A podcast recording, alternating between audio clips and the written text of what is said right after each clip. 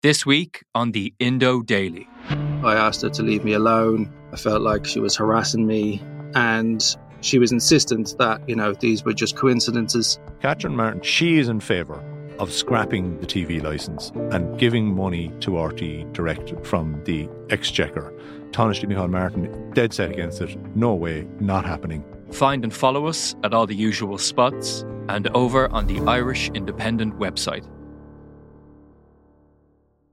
This week on Crime World. There was a Republican police from 1920. I mean, the IRA was effectively trying to run an underground government. And actually, there was a crime wave. 1919, 1920, there's a wave of bank robberies, post office robberies, robberies of individuals, robberies of pubs in Dublin and in rural areas as well. So the IRA tried to actually clamp down on that. They, on occasion, solving bank robberies and giving the money back to the banks. Now, I'm Nicola Tallant, and you can listen to my podcast, Crime World, wherever you get your podcasts. The Six Nations on the Left Wing Podcast. Nobody knows the Bulls as well as the one that's in the bull ring fighting the Bulls. So the players know it better than any expert on the outside. And the reason that Andy Farrell is such a great coach and such a great, let's say, mentor, and same with Paul O'Connell, is they've been in that bull ring many, many times. Ireland team want this one, I think, too much to let England bounce back and beat them here. So that's what I'm hoping happens. I think it'll be tighter than what everyone else is expecting, but expect expect an arm wrestle. Ireland are just one win away from Grand Slam glory after an eventful Sunday in Murrayfield. A win over England in the Aviva Stadium on St Patrick's weekend will seal a Six Nations title. And on the latest episode of The Left Wing, we will be looking ahead to the big game as well as analysing how Ireland got the job done against Scotland. Will Slattery here with you, and in part two of the show, we'll be taking a look at Ireland's mental preparation ahead of their showdown with England, where we will be joined by former Ireland performance coach and sports psychologist Enda McNulty. But first, Luke Fitzgerald is here with me, and Luke, we, we knew Scotland would be a tricky game. I don't think we quite envisaged how much upheaval there'd be with all the injuries and the kind of scrambled defence in the first half. But you know, to, Andy Farrell said it was the best win he'd ever been involved in, and that's high praise coming from a man with his kind of glittering CV. Yeah, it is, isn't it? Um, you know, and I think uh, in many ways it probably was. I'd still say for me that third test, I think, is probably the one that sticks out against New Zealand. But uh, that was still a brilliant, brilliant performance. I was really, really pleased from some loads of players that stood up and, and, and were counted. Um, you know, players, some players who I maybe had a few doubts about. You know. Um, uh, they were just unbelievable. The togetherness. Mack the, is that what you think? Oh, I, th- I thought he was unbelievable. Unbelievable, I thought yeah. he was brilliant. Like he had so many big moments in the game. He was so calm.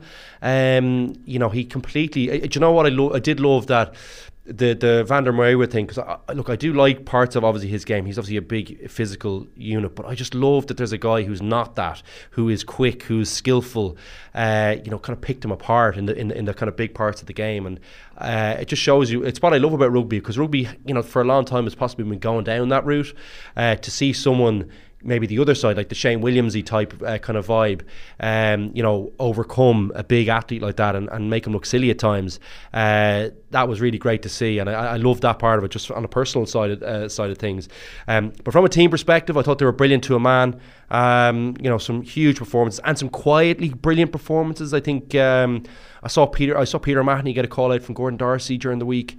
I couldn't couldn't agree more with Darcy. I just thought Peter O'Mahony had a monster of a game. Uh, the kick and those things are kick through are obvious things to state, but God, I thought he had so many like little moments, big tackles. Well, some of those guys. line out wins as well. Like he was. How good was he at two? We Yeah. talk about Josh's throwing, and that was a brilliant. That, like that was amazing what Josh did, but. How good it must be to throw to Peter O'Mahony, who is clearly that spring at his age is still there because he was getting up at two ahead of uh, Scotland, who knew once Ar- like they had to have known that Ireland could only have gone to two or four really for the rest of the game. Um, knowing that before every throw and knowing Josh must have been knowing uh, look I'm sure in his mind he was saying look all I can do is my best here and look I'm just going to hit that spot and that's it but to have Peter O'Mahony there to pick up all those, like he just, he, he was unbelievable, I thought. Uh, alongside Jack Conan, who a lot of people had their doubts about, he had That his, was a major performance from him, considering, as you mentioned, the, the doubts, people saying he shouldn't po- po- possibly be on the bench anymore. and the emergence of Ryan Baird, Yeah. the pressure with that. And Will. Gavin Coombes, you know, people Gavin calling Coombes playing brilliantly well yeah, from I, I thought he was absolutely brilliant. He was brilliant, and look, the, the try, you know, the try is the try, and he finished it well. But I thought that was all about Mack Hansen and, and how poor Van der Merwe is in terms of understanding, you know, what's in front of him defensively. Um, it just shows how important wingers are defensively. To you know, he just was awful in the weekend. Uh, really let the team down. And I think um, from Jack Conan's perspective, and, and back to what's more important and positive, um, he was he was brilliant everything he did, I was just so impressed with him. He didn't overplay. He ran unbelievably hard into every contact. He got meters when there was no meters there. I thought defensively he was brilliant. I thought the ruck he was so disciplined at times. I thought he had loads of like these little small interjections around there. Just slowed it up for half a second when Ireland really needed.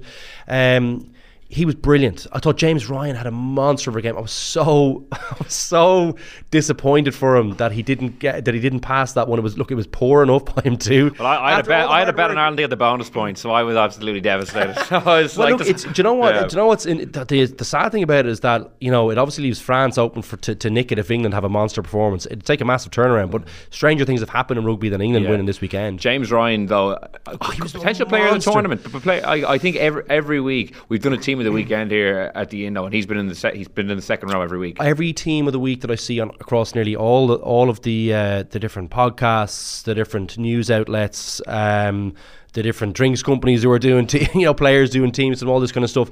The betting companies. James Ryan is a mainstay in every single one of them, and I just think he is.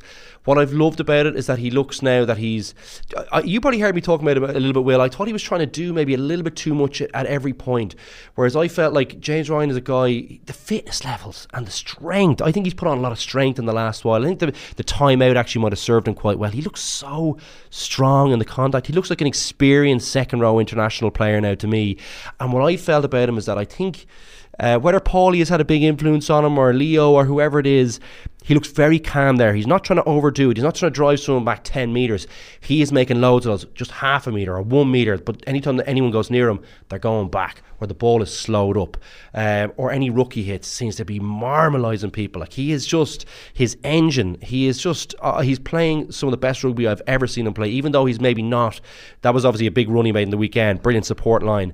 But most of what he's been brilliant at so far in this competition has been obviously calling the line out and doing brilliantly well there, but also he seems to be eh, all those small wins. He is accumulating them throughout the game for the team and nearly every single interaction he has in the game, whatever facet of it, whether it's a carry, whether it's a tackle, whether it's a ruck he has been the heartbeat of this team, and uh, I think he's a big reason why they're playing so well. In terms of how the game unfolded on, on, Sunday, like what's your perspective on why Ireland ended up, you know, having the game put to bed with 20 minutes to go? Considering at halftime it was only 8-7, Scotland had a couple of big chances. You, you know, Van der Merwe could have shifted the ball. That was probably would have been tried. There was a couple of sc- scramble tackles, you know, around halftime that, that Ireland held out. But then Scotland, and considering the amount of like upheaval in the Irish pack as well, in particular. How Scotland ended up being out of the game with 20 minutes to go at home, I just thought it was kind of baffling in, in some ways. They were completely deflated as well. Like there was still plenty of rugby left when Ireland put that scored that last try, but Ireland were the only team that were looking that, that looked like they were going to score after that. Um, and I think um, we'll probably just, actually great to have Enda coming on a little bit later on the show to discuss you know your mindset and what happened there with Scotland because I think they're they really need to have a look at themselves. I think they're like they were well in that game, but they had these moments when the game was still in the balance. Like those crazy, those two crazy forward passes, they were they were they were mental. But the Fagerson one, I, I people get out. That was really near where I was sitting. Jamie Ritchie was standing two yards in front. But it was it it was almost like American football. Yeah. it was it was almost like a lateral pass. But what was going on? Like bizarre. Jamie Ritchie, the captain, standing two feet in front, two yards in front. But even if he's standing in front of you, you, you don't throw the pass. Yeah, you can't throw the pass. The pass the pass was the brain fart. It's obviously bad to be out of position, but he could have been. Remember that ball came, I think, from was it Finn Russell? It might have come the pass. Whoever threw the pass anyway the crossfield kick may have been on. You don't know, but uh, look, it's bad positioning. But you can't throw the pass if he's forward. like it, it, was two meters forward. It was crazy stuff.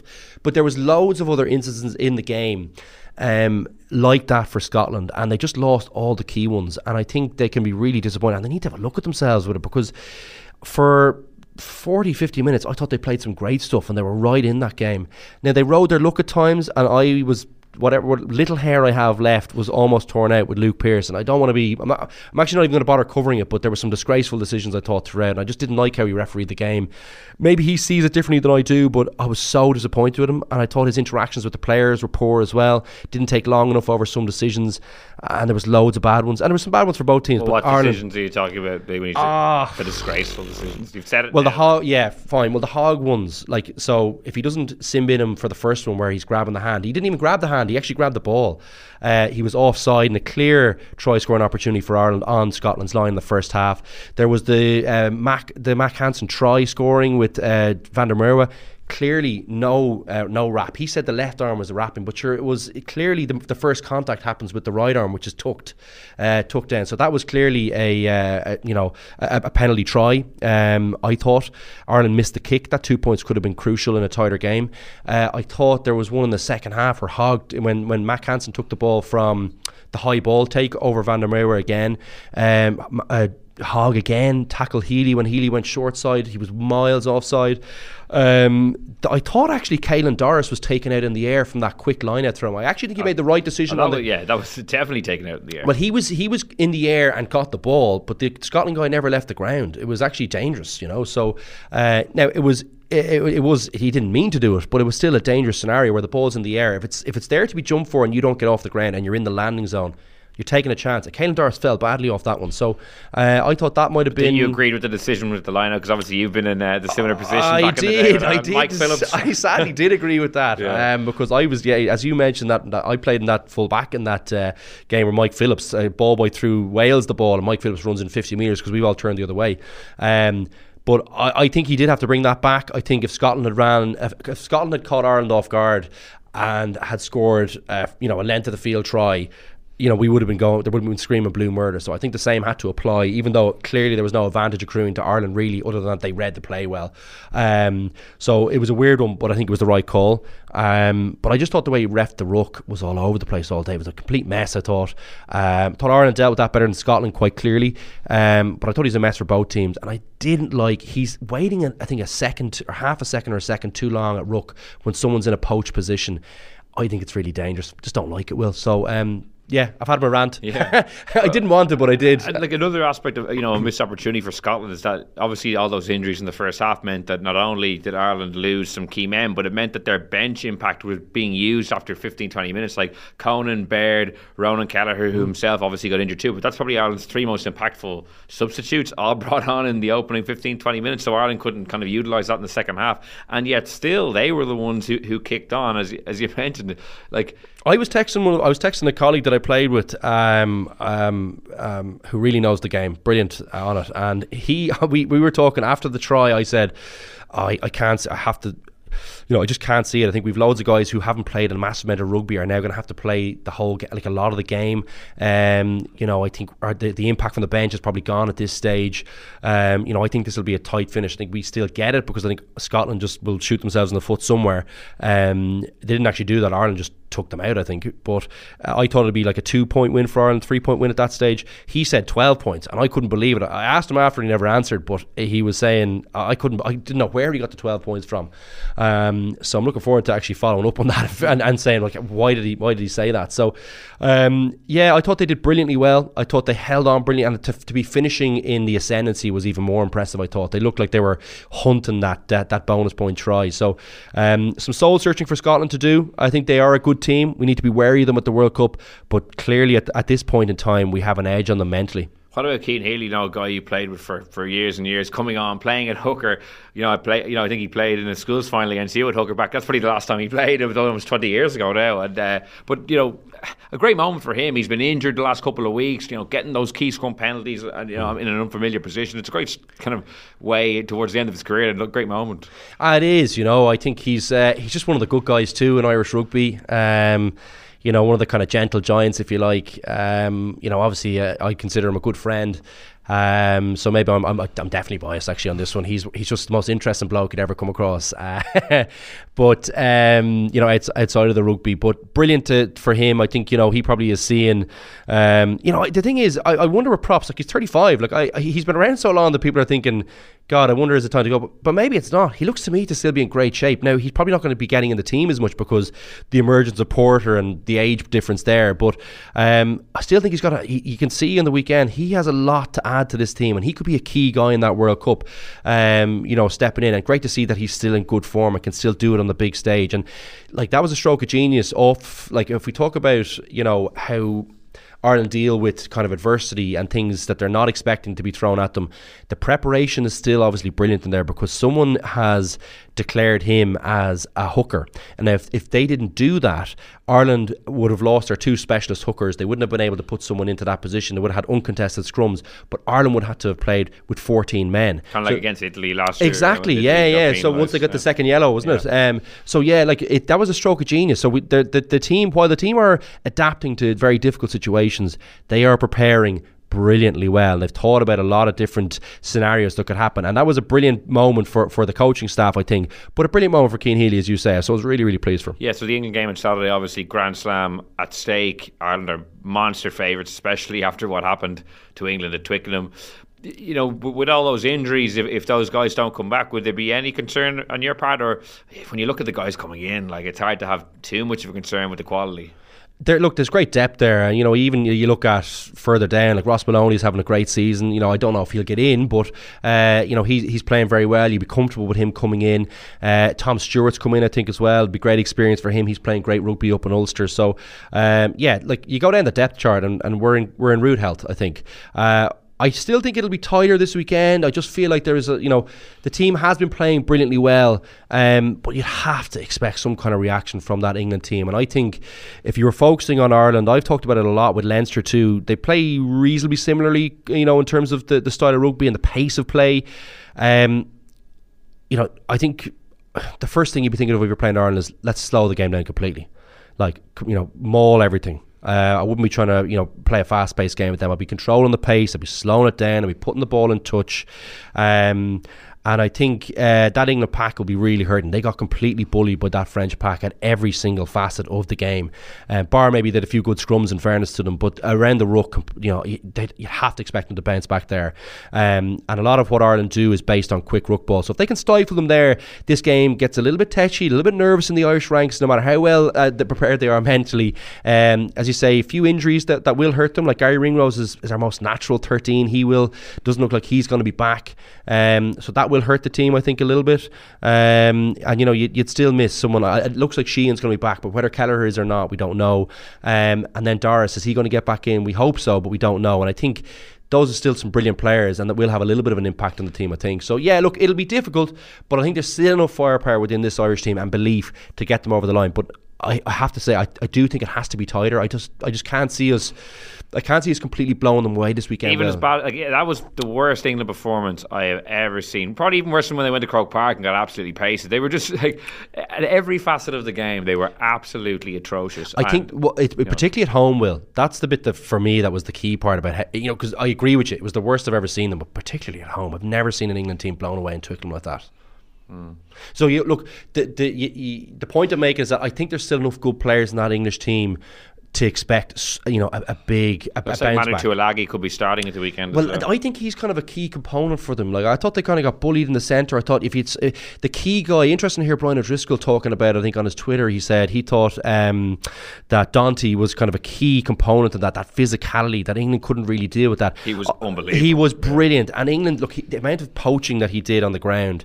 Um, you know whether Tuilagi would have been able to have an impact on that or stop that. I just thought the England pack were just too slow to it all day, and and they were their their ruck accuracy was so so poor, and recognition of when there was going to be an opportunity or a sniff for the opposition to get in and poach the ball, they were way off. So if I was England coach this week, that'd be number one priority for me alongside the defence. And if you can be stingy defensively, if you can get ruck ball and can and hold on to the ball, if you can be more physical in that respect, slow up the opposition ball. They're kind of three things that if you do well, all of a sudden you're a pretty difficult team to beat. Uh, I and I think England will be difficult to beat this weekend. I, I- think we I, I'll expect a reaction from them. Uh, I think we might still have too much for them. I think the weight of the occasion might weigh in us for for a bit, but I think it'll be still too much. There'll be Ireland team will want this one. I think too much to let England bounce back and beat them here. So that's what I'm hoping happens. I think it'll be tighter than what everyone else is expecting, um, but expect expect an arm wrestle. Well, it's set up to be an absolute cracker at the Aviva Stadium this Saturday, and now we're going to focus on Ireland's mental preparation ahead of that Grand Slam decider against England. And we're delighted to welcome Enda McNulty into the studio, former IRFU performance coach, and who also has a new book out, Commit to Lead, where he covers a whole host of topics around leadership and performance. And the game on Sunday, Ireland versus Scotland, talk about dealing with adversity. It's Andy Farrell's kind of favourite buzzword, and I know people, a lot, of, a lot of people made the joke dealing with too much adversity maybe at the weekend, but What did you make of that from you being around teams, you know, being around the Ireland team previously, you know, the amount of injuries they had and persevering and coming out on top? Uh, they did brilliantly. I thought that their adversity quotient was first class. I thought the way that Josh van der handled line out time was brilliant. I thought the way they all handled the front row scenario collectively was class interestingly, Sexto's comments after the game about the way Paulie and Andy at halftime managed the scenario very well. And Lukey knows from being in there in those change rooms what you want is cool hands, and maybe more importantly than cool hands, experienced hands who are able to say, listen, this is what we're going to do at scrum time, this is what we're going to do at line out time. So I thought it was just sheer class. Because if you look at 2015, you know, it's talked about a lot. There was a lot of injuries in the World Cup. The team obviously didn't deal with we it. didn't all fall apart, Will. yeah, famously he put in a good performance off the bench, but uh, that's something that was talked about a lot. I know it's yeah. not apples and apples; there is differences, obviously, but mm. to, to, lose that many players, and as Henry said, guys playing different positions, and to be on the rack on, on the road in a hostile environment, mm. and, and, you know, a, a lot talked about at half time how calm they were and how cool they were. It's an impressive mental feat as well as what they did in the pitch. Yeah, no, it was. I was I was unbelievably impressed with, with how they dealt with that, and I think um, you know adaptability is a word that's been thrown around Irish rugby a lot. As Enda will, I'm sure, allude to uh, a little bit later on. He was uh, obviously uh, you know very important in, in kind of introducing that concept and and getting people comfortable with you know uh, I suppose thinking about that and making it a priority because things do change. What I would say though is, and interestingly enough, I think in that front row, if you, if you think about the Cian Healy scenario, whereby uh, they did designate him as a third hooker, so that because because if they hadn't done that, we would have had to have gone into 14 men, which I think would have probably proved to be too too much of an uphill task for us at that stage. So there was a there was a part of preparation to this too, alongside obviously you know implementing that and believing in that mentality of being adaptable in the scenario.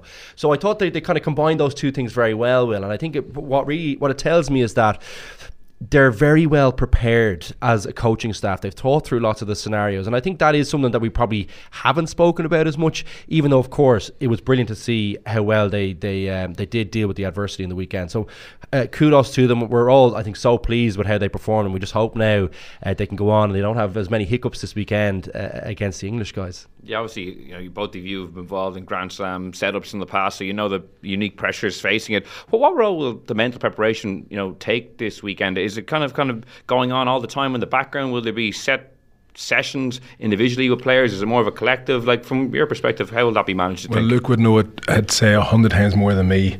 I think there's nobody knows it as well as the players. I always used that use that phrase back in Leinster back in the day, and the guys would laugh about me, and rightly so.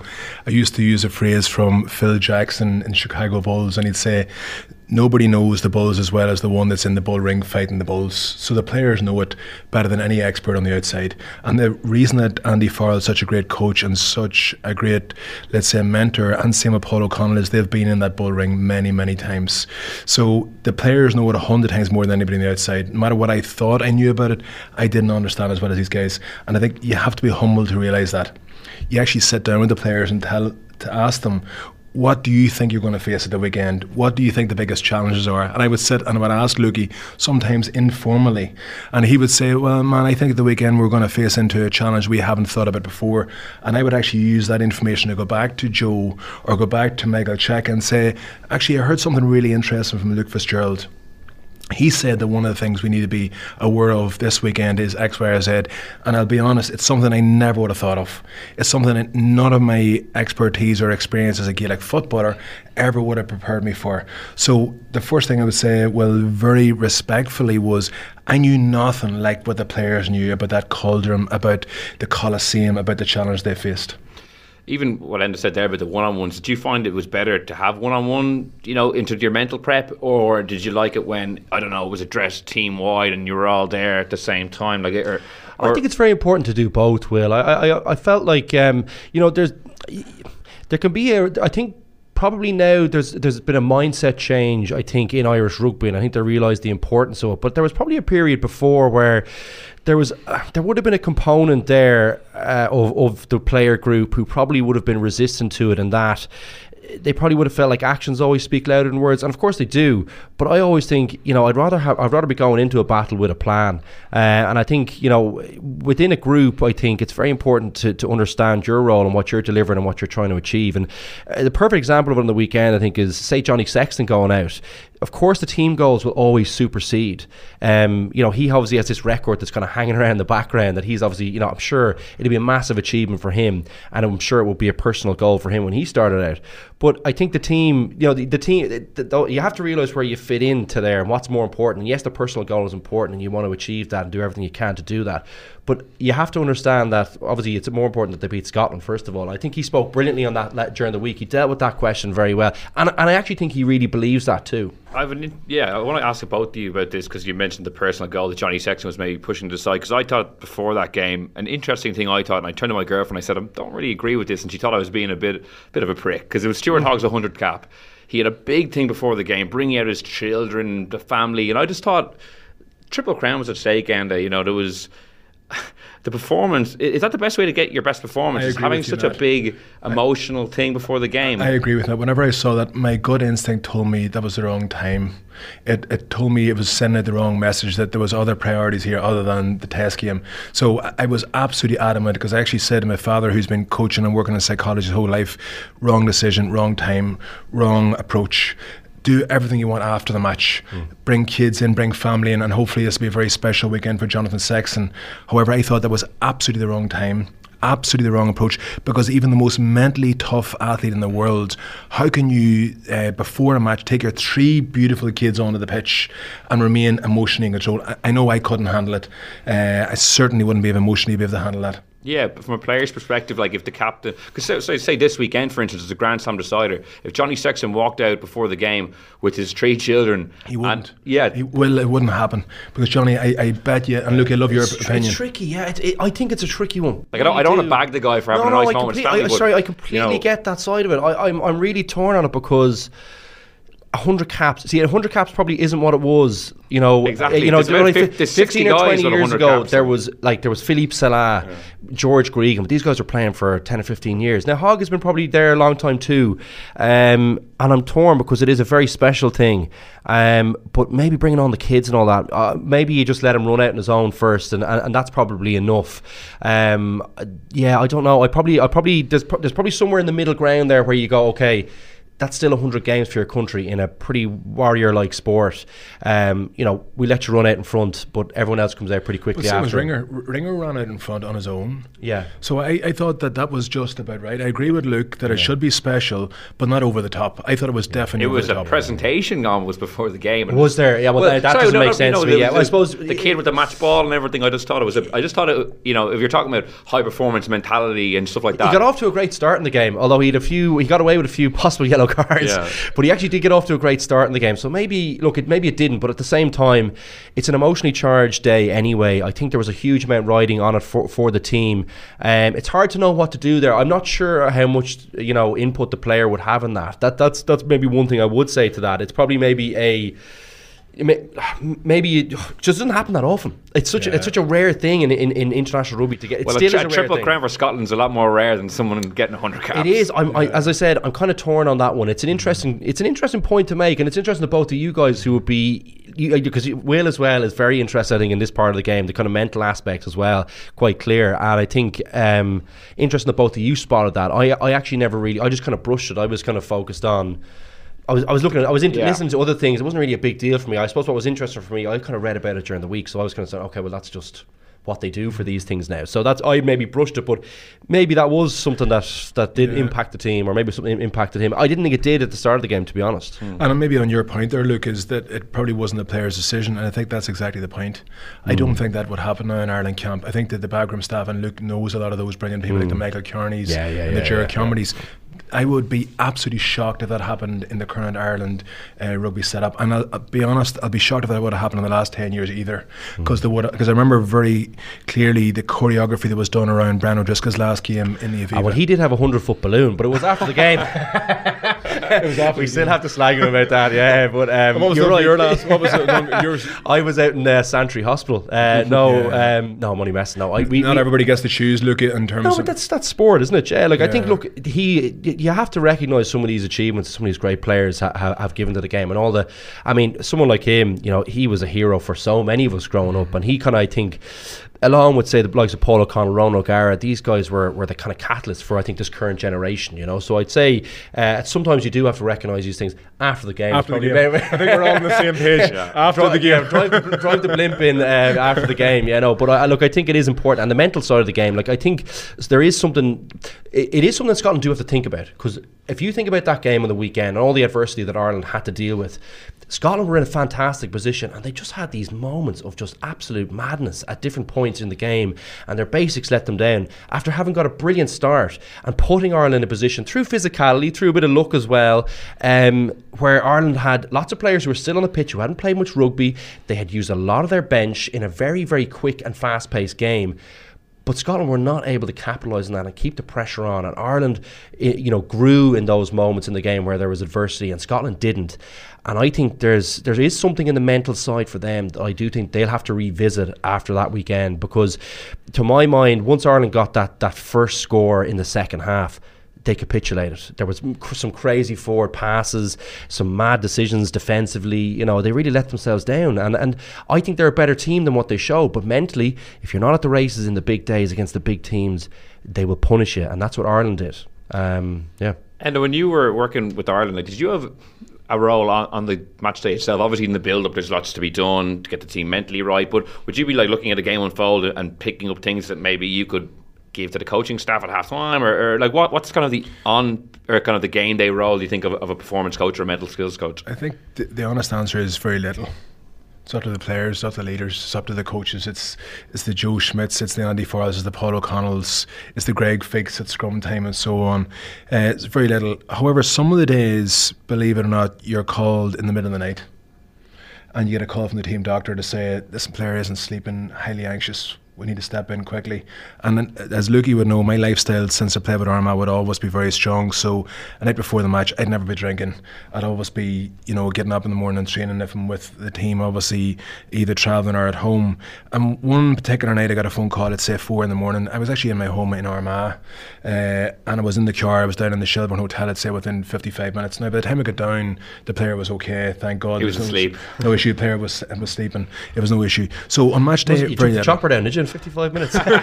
From Armagh, you get pretty quick. Turn on the turbo so, boosters. So, yeah, yeah, as you know, with Joe, you better get there nice and quick. Yeah, yeah. Uh, so on match day, to answer the question very little. However, you're learning a lot. You're learning a lot to bring in and have the conversation with uh, Luke Fitzgerald on the Monday night. You're saying, I was unbelievably impressed, Luke, how you dealt with the warm up. I remember again when Luke Fitzgerald was playing as an Irish international, he was 18 and a half, 19 years of age. So you're able to sit down in the following week and say, I watch you in the warm up, I watch you in the change rooms, I watch you at half time. I was incredibly impressed with how composed you were. So you're picking up a lot of data. Uh, and by data, I don't mean how many carries, how many tackles, how many rucks, uh, how many max meters after contact. I do mean emotional data mental data. Uh, that mistake you made in the first half in Croke Park, look, the way you reflected on that and bounced back was incredible. So I'm, I'm using Luke as the example mm. here because it's it's a pretty good example, and, and, I will really strongly call him out because I met Luke Fitzgerald as an 18 year old kid when his father Des touched base with me and said, "Enda, would you mind sitting down with my son? I think he's a lot of potential." Six months later, he's playing for Ireland. Uh, his openness, his curiosity, his growth mindset was exceptional. I always say that, and I'm not going to over big him up, but I'm going to be really straight about that. It was exceptional. Well, Now, bring that into the present day. Josh van der Flier, similarly, incredible humility, incredible openness about this side of his game, incredible consistently consistency in his mental preparation, just exceptional to work with. Mm-hmm. It's funny you're talking about the guys who are really receptive to it, but it, there must be players who don't want to engage with it or don't think it's useful, or, or do you have to? Is, is it in 2023? Is it almost like you, you kind of simply must engage with the mental side of the game? You must sit down and talk to Enda McNulty or Gary Keegan as it is now. Like what, what because Luke touched on it earlier, there were probably some veteran players at the start who didn't agree with it. But what's that dynamic like? I'll pass the ball to Luke on that. well, I think there is. It's it, you know what? Because I, I, was I was going to ask you. I had in my mind to ask you about. You know, there's obviously your kind of big pillars of you know your your mental preparation, your goal setting, and, and different things like that.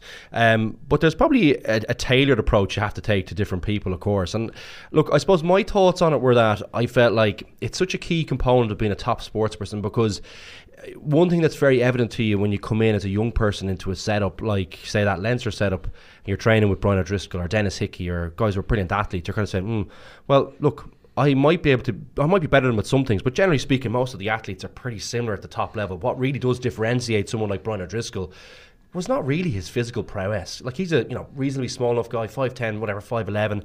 I'll give him five eleven on the air, but something like that. But really, what what differentiates someone like Brian O'Driscoll is those calmness in the big moments, the toughness in the big moments it was it was the mental side of the game. So I always felt like you were giving up an edge to someone by not really exploring that avenue and maximizing your potential up there, as well as everything else you're trying, like your skills and your and your fitness and that. So I, that was my thoughts on it. Other people probably don't like to. Some people don't like to head into there because they don't. I'm not sure they want to. You know, if things are going well for you, I think uh, Enda would be definitely more able to speak to, to this. But I would say some people don't want to revisit, uh, don't want to visit that area in case they stumble on, on something they don't like or they upset things because they might be in a good vein, you know, rich vein of form. And oftentimes, I would say a trigger for those people are, oh, things are not going well, and then they kind of go, okay, well now actually I do, I, have figured out, well actually I, I, think I need someone to help me out with this. And is there? I presume there's a, a large cohort in probably both camps. Is there? I, I love that uh, conversation. It's almost like intellectual rugby we're talking about. What I feel very strongly about is I'd say now for nearly 15 years of working with elite professional athletes at that level uh, in rugby, a lot of the conversations actually weren't on the mental side of the game. So it's a bit of a fallacy that all the one on ones would have been about the mental side of the game. In every one on one I think I ever had with either a Leinster or an Ireland player or a Lions player or a Munster player uh, for more than 15 years, we'd actually look at the whole frame We'd sit down with, let's say, even a Josh van der Flier and say, okay, Talk me through your physical uh, preparation over the next week before the All Blacks game when are you tapering? How many sets are you going to do? Because of my own expertise and experience in Gaelic football and coaching and strength and conditioning, sports science, and understanding all those pillars. And you my lads pretty much played rugby anyway, didn't you? we, weren't, we weren't too deft. I love it. I'll get back at you later on. yeah, it, so, it does great insight into it, though. Do you know what I mean? The physical side of the game, like you guys were in such good shape. You were ahead of your time, that team, you, weren't you? You'd, you'd understand all the pillars. So yeah. you'd understand about their physical prep, their technical, tactical, then the mental emotional prep. So you'd only deal with that when all the other aspects of the frame were dealt with. And then you'd say, what about the media for next week? How are we going to handle the media? Then you go into social media. When are we locking off the social media? Then you go into, is anything you're concerned about? Yeah, it's, some, it's funny you say that, Amanda. I'm unbelievably concerned about, uh, you know, my next contract. Okay, tell me more. What do you mean? Well, I'm not too happy the contract wasn't signed last week and that we need to deal with that. So sometimes the players are coming two nights before a Six Nations decider to say, I'm a bit worried about contract. Now, obviously, I'm not going to uh, divulge which player I'm talking about there, but that was regular. And, and I can say to you that every single year that was happening about 10 times. And uh, we've got a big contract on the table. Me and my dad, or me and my agent, or me and my wife are really concerned. We need to deal with this now, and uh, rather than can I be composed enough in the first 60 seconds? So a lot of my family and friends would say to me, and there are all the conversations about composure when you're dealing with the athlete, eh, you know, in one on one. A lot of the times it was about, what the hell am I going to do about this story that was in the media about me? What do you advise we talk about in terms of my contract and the next stage of my career? And this injury, I'm, I'm a bit worried about this injury. I don't know if this shoulder is going to stick, because and I can relate to that because my own shoulder was dislocated and it still was never operated on, and I still feel the, the fragility of that. So, having dealt with a lot of those scenarios as an amateur footballer who we always had the mentality that we need to be more professional than the professionals. And the reason we said that was because we were training 13 times a week, but yet I had to still set a company up. I had to still find a way to have my own income and be able to sit down with Luke Fitzgerald with fresh eyes, even though, to be honest, I was bloody exhausted because I'd done a 16 hour day. And yet, meet Luke at 8 o'clock at night in Ranelagh in Coffee Society and hope to hell that he didn't look at me and go, that man's bloody exhausted. But let's be clear, I was exhausted. And yet, I was trying to bring, well, it wasn't hard to bring freshness into Luke because he had incredible enthusiasm. What's your perspective on the, I suppose, the apparent difference in the setups between Andy Farrell's how he's running things now as the head man and what it was like under under Joe Schmidt. There seems to be from players talking in the recent weeks during the Six Nations that they felt it was quite stifling then, and it's a little more freer or more open now, and the and you know I don't That's know. like being in the front row. Ask me that question. Well, that's that's like two front rows. Uh, absolutely. Uh, let's say going in for a really bad, a really really tough scrum. I, I actually love that question. Well, to be honest, because I highly respect both leaders. And not only do I highly respect both men and both leaders, I actually respect both leaders' leadership style. And who am I to judge which leadership style is better? I wouldn't be arrogant enough to do that. What I would say is, from a lifelong of coaching leaders across all performance crucibles business, one of the ladies that we coach at the moment or work with a little bit, she's the global CEO of Goal. Uh, at the moment, she's in Turkey as we speak, and imagine what it's like to lead over there. If we're talking about adaptability, real adaptability, that lady lost 30 of her team in Turkey uh, and Syria in the last couple of weeks in that amazingly adverse uh, earthquake. So when we're talking about adaptability, I always look at scale of difficulty and adaptability. That lady and her organisation are dealing with that. So come back to your question specifically. Well, Joe's leadership style and Andy's leadership style are very contrasting. So is Declan Kidney, so is Michael Cheika's, so is Enda McNulty, so is Luke Fitzgerald's, right? But what I respect is, and what I know from my leadership experience in all walks of life, it's the right le- leadership style at the right time for the right environment.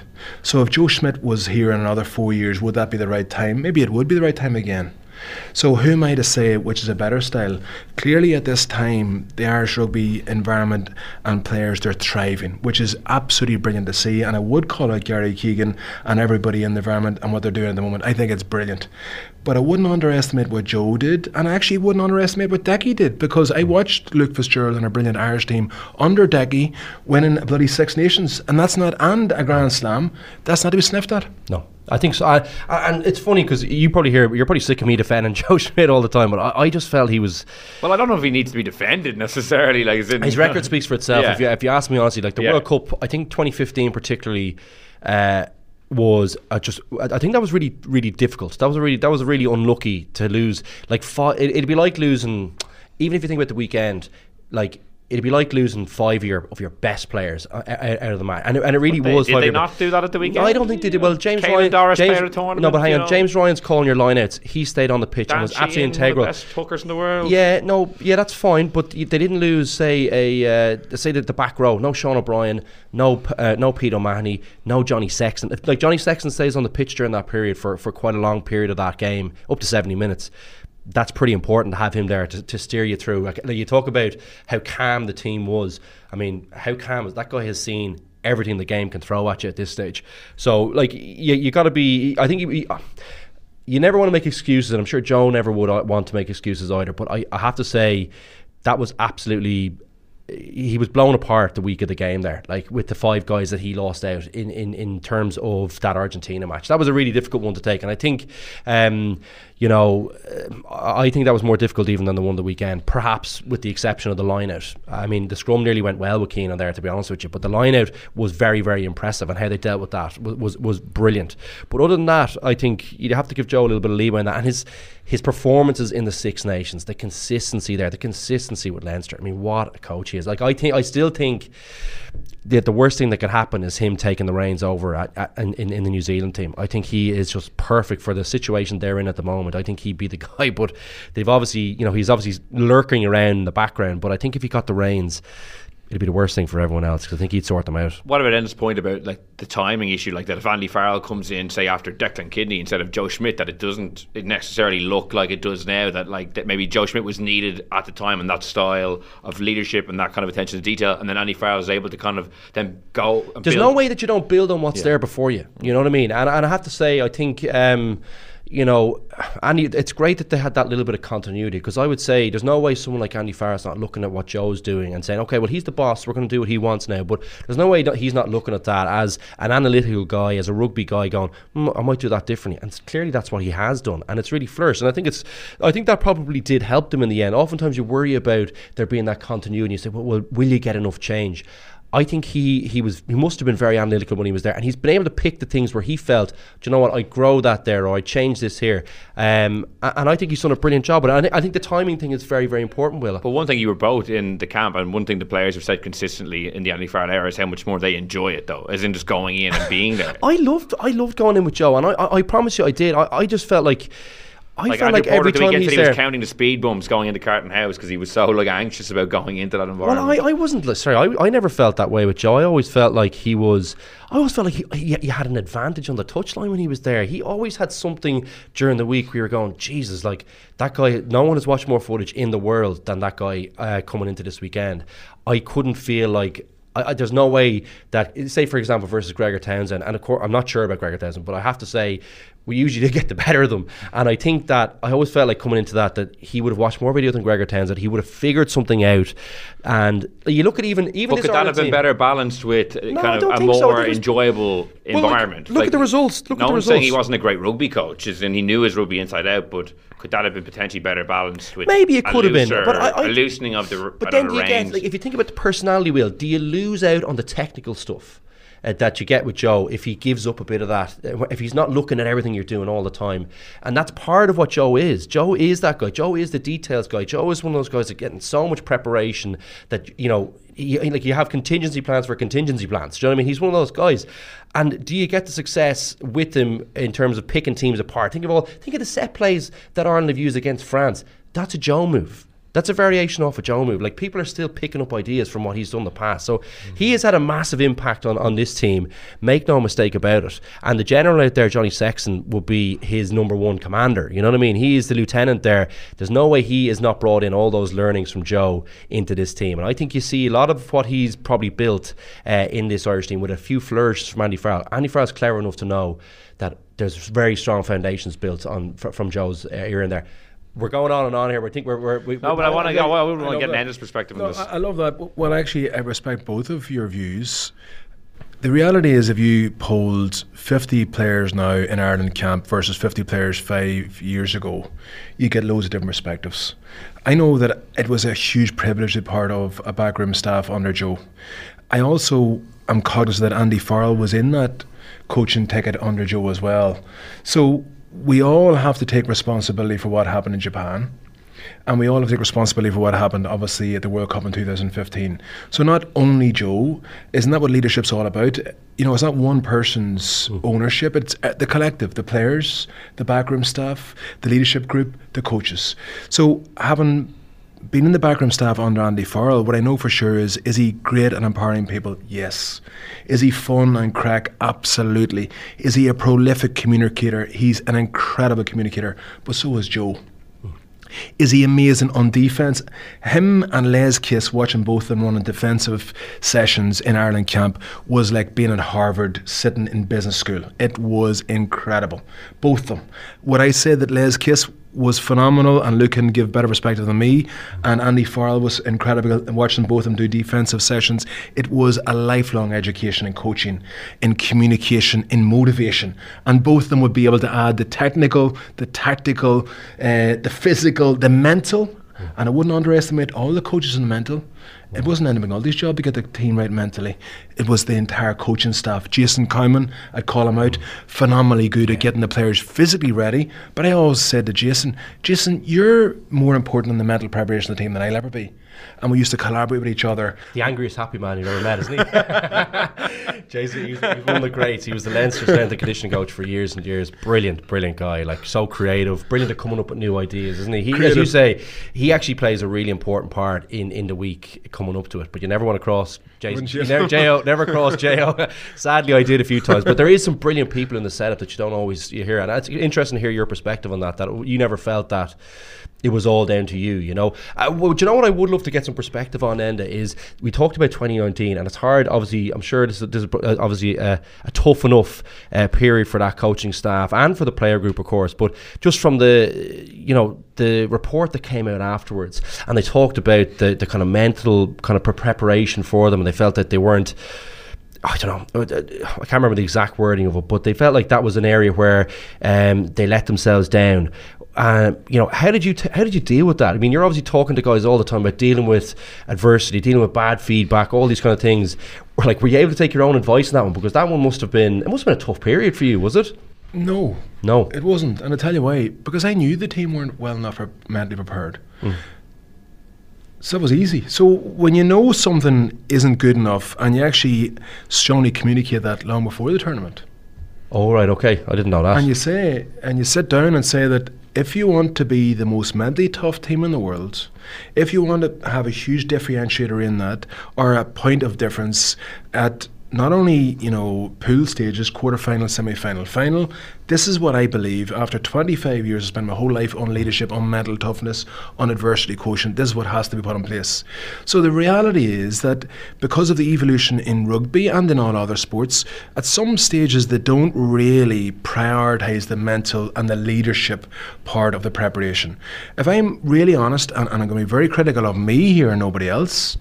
It's not good enough to articulate that and communicate that because that'll be an ego trip to say, well, I said that three years before the World Cup, I said it two years before, I said it one year before. It's very easy to say it afterwards. What do they call that Monday morning quarterbacking?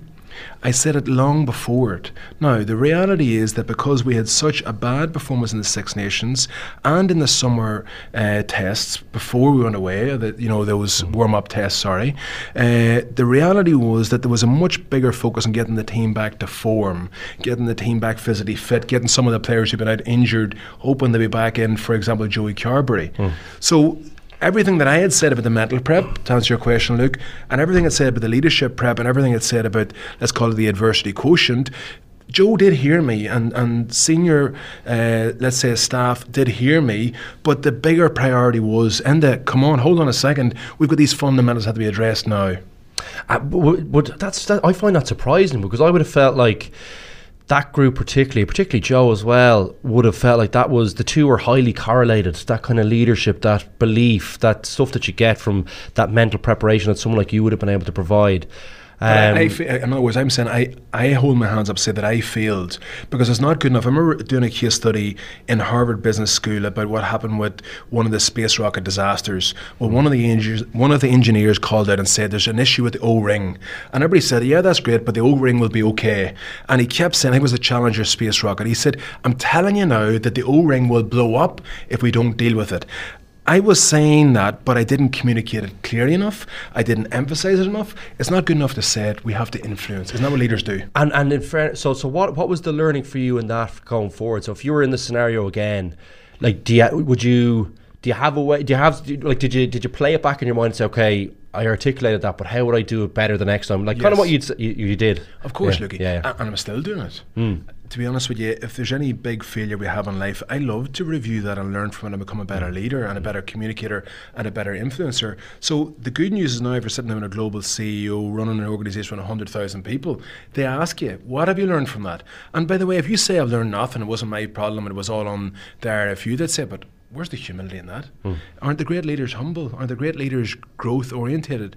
Aren't the great leaders able to show and evidence all their scars and how the scars make them even stronger? You know that from your playing career. Well, I don't think you'd be ever interested in, in. I would find it hard to listen to someone who hadn't been through something like that, um, because you know the the life of uh, an athlete, a CEO, whoever it is, whoever you're talking to, whoever is someone who's aspiring to get there journey in my mind is uh, there's very few people that have uh, you know that straight line upward trajectory to where they to, to their goals. So if I would be concerned if someone hadn't had a few scars along the way because I would feel like they hadn't had the experience to actually be able to articulate how you get out of the situation and improve. So uh, that is interesting. Thanks for being so open about that. Yeah, I appreciate that because that must have been a, a tough, tough period, you well, know. But it's good to see you got out. Learning, you know. But it's isn't that like mm. a great boxing match? The tough periods make you stronger.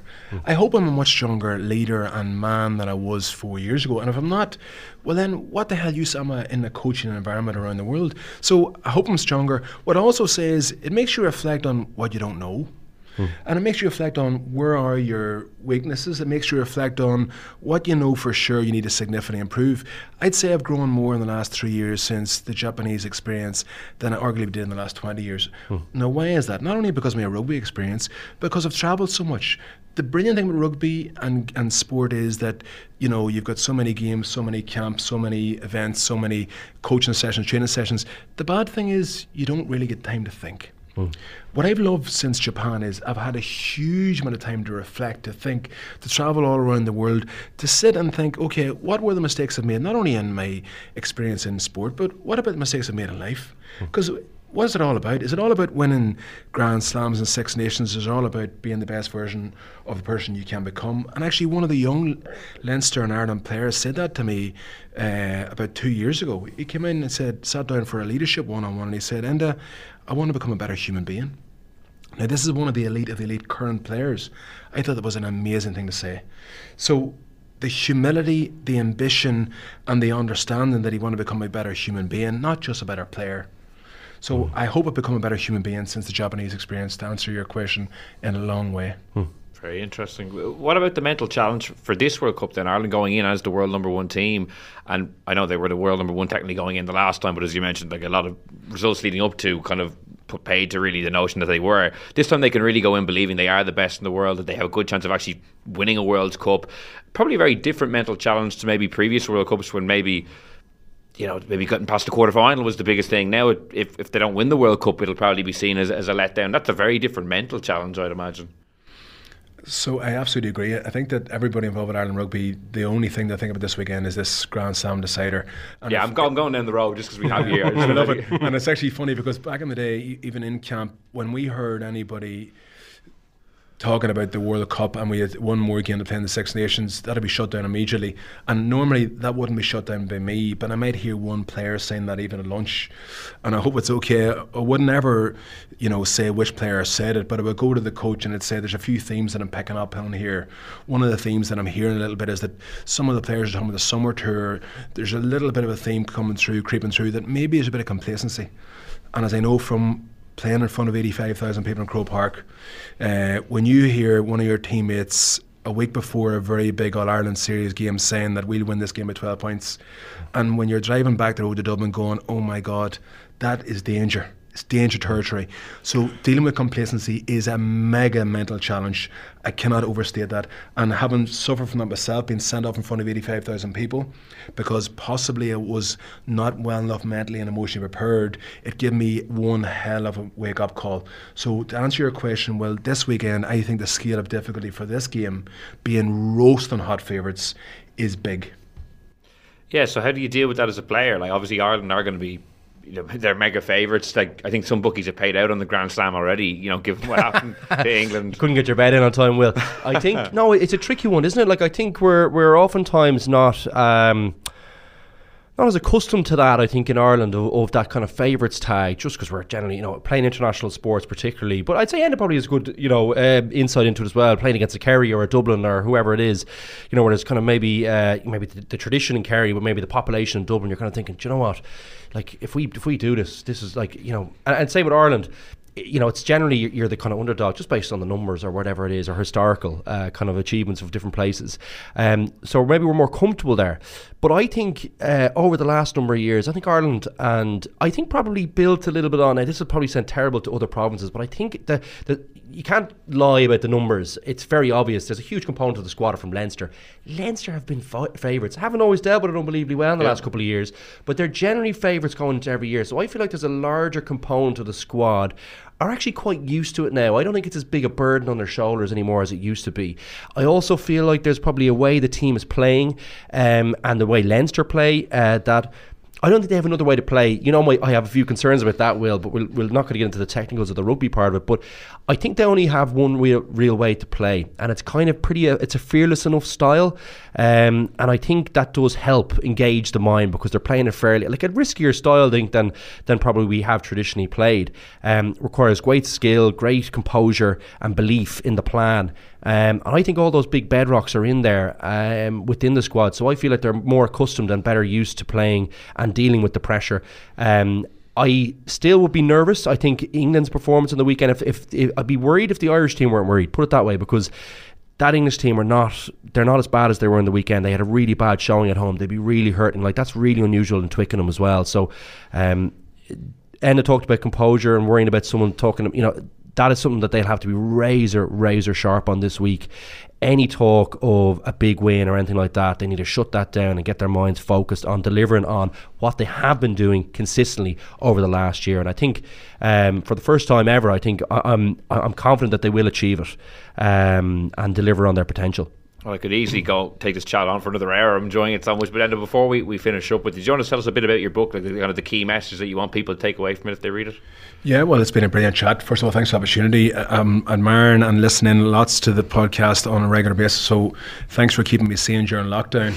uh, I went run a lot of times on mountains listening to your podcast. So thank you uh, so much for that. What, what I would say about the book, Commit to Lead, it's actually a book about a lot of the stories I spoke about today. Uh, it's about leaders. It's about meeting Michael Cheika in that first chat. It's about how I actually met Michael Cheika, and I probably wouldn't have met him without Luke Fitzgerald. It's about what I learned from the best leaders in Ireland environment, what we've learned from some of the best corporate leaders, uh, learning from people in non-for-profit or charitable organisations around the world. But most importantly, it's about inspiring leaders to unlock their true potential in life.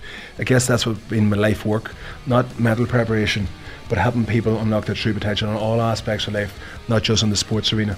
Well, Enda, thanks so much for joining us this week. We had an absolute pleasure chatting to you. I'd like to thank Luke as well. We'll be back tomorrow with a podcast talking about the Ireland team news to face England on Saturday. In the meantime, you can subscribe to us on Spotify, Apple Podcasts, or listen on independent.ie. So until next time, thanks for listening and goodbye. The Six Nations on the Left Wing Podcast. Rate, review, and follow the show on Apple, Spotify, or wherever you get your podcasts. This is an Irish independent podcast.